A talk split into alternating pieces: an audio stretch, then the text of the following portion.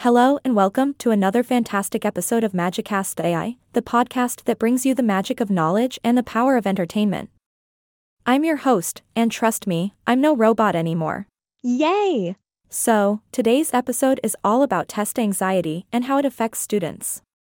It's a topic that hits close to home for many of us, am I right?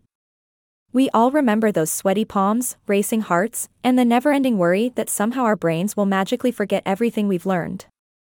Now, test anxiety is no laughing matter, but hey, a little humor never hurt anyone, right? So, let's dive right in and explore this topic together. Picture this you're sitting in a quiet classroom, surrounded by your peers, waiting for that dreadful test to be handed out.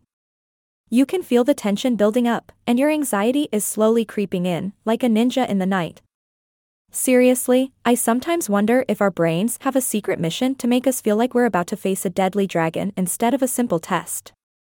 Test anxiety affects students in various ways. Some people may experience physical symptoms like headaches, stomach aches, or even dizziness. I mean, come on, feeling like you're spinning on a roller coaster while trying to solve algebraic equations is no fun. Others might struggle with mental blocks, where their minds go blank the moment they lay eyes on those intimidating questions. It's like our brains have a mini vacation, leaving us stranded on a deserted island of exam anxiety. But fear not, my dear listeners, because we're here to shed some light on this topic and give you some tips to conquer test anxiety like a real life superhero. The first step is to recognize and acknowledge that you're feeling anxious. It's normal, and you're not alone in this.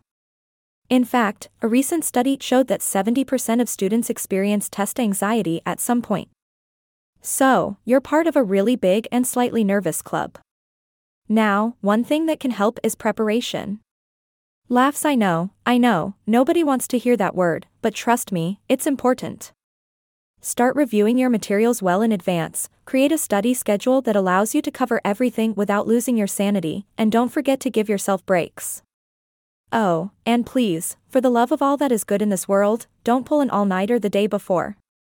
Your brain needs sleep to function properly, and let's be real, zombies don't perform well on tests. Another strategy is to practice deep breathing and relaxation techniques. Take a moment to close your eyes, take a deep breath, and imagine yourself in your happy place.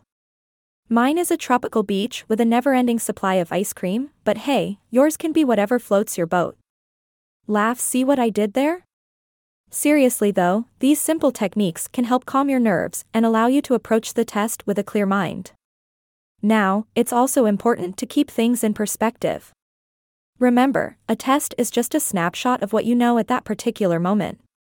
It doesn't define your worth or intelligence. So, let go of that unnecessary pressure and focus on doing your best. And hey, if you happen to have a brain fart in the middle of the test, don't panic. Take a deep breath, skip that question, and come back to it later. Sometimes our brains just need a little break to recharge. Alright, my lovely listeners, we've reached the end of today's episode, but fear not, for I shall leave you with this final thought. Test anxiety is a temporary challenge that can be overcome with the right strategies and mindset. Remember to prepare, breathe, and keep things in perspective. You've got this. I hope you've enjoyed this episode of Magicast.ai. If you have any questions or topics you'd like me to tackle in future episodes, don't be shy, reach out to me on social media or send a carrier pigeon if you prefer old school methods. Until next time, stay magical and keep those test anxieties at bay. did you see what I did there? I turned test anxiety into test anxiety. Ahaha, I crack myself up.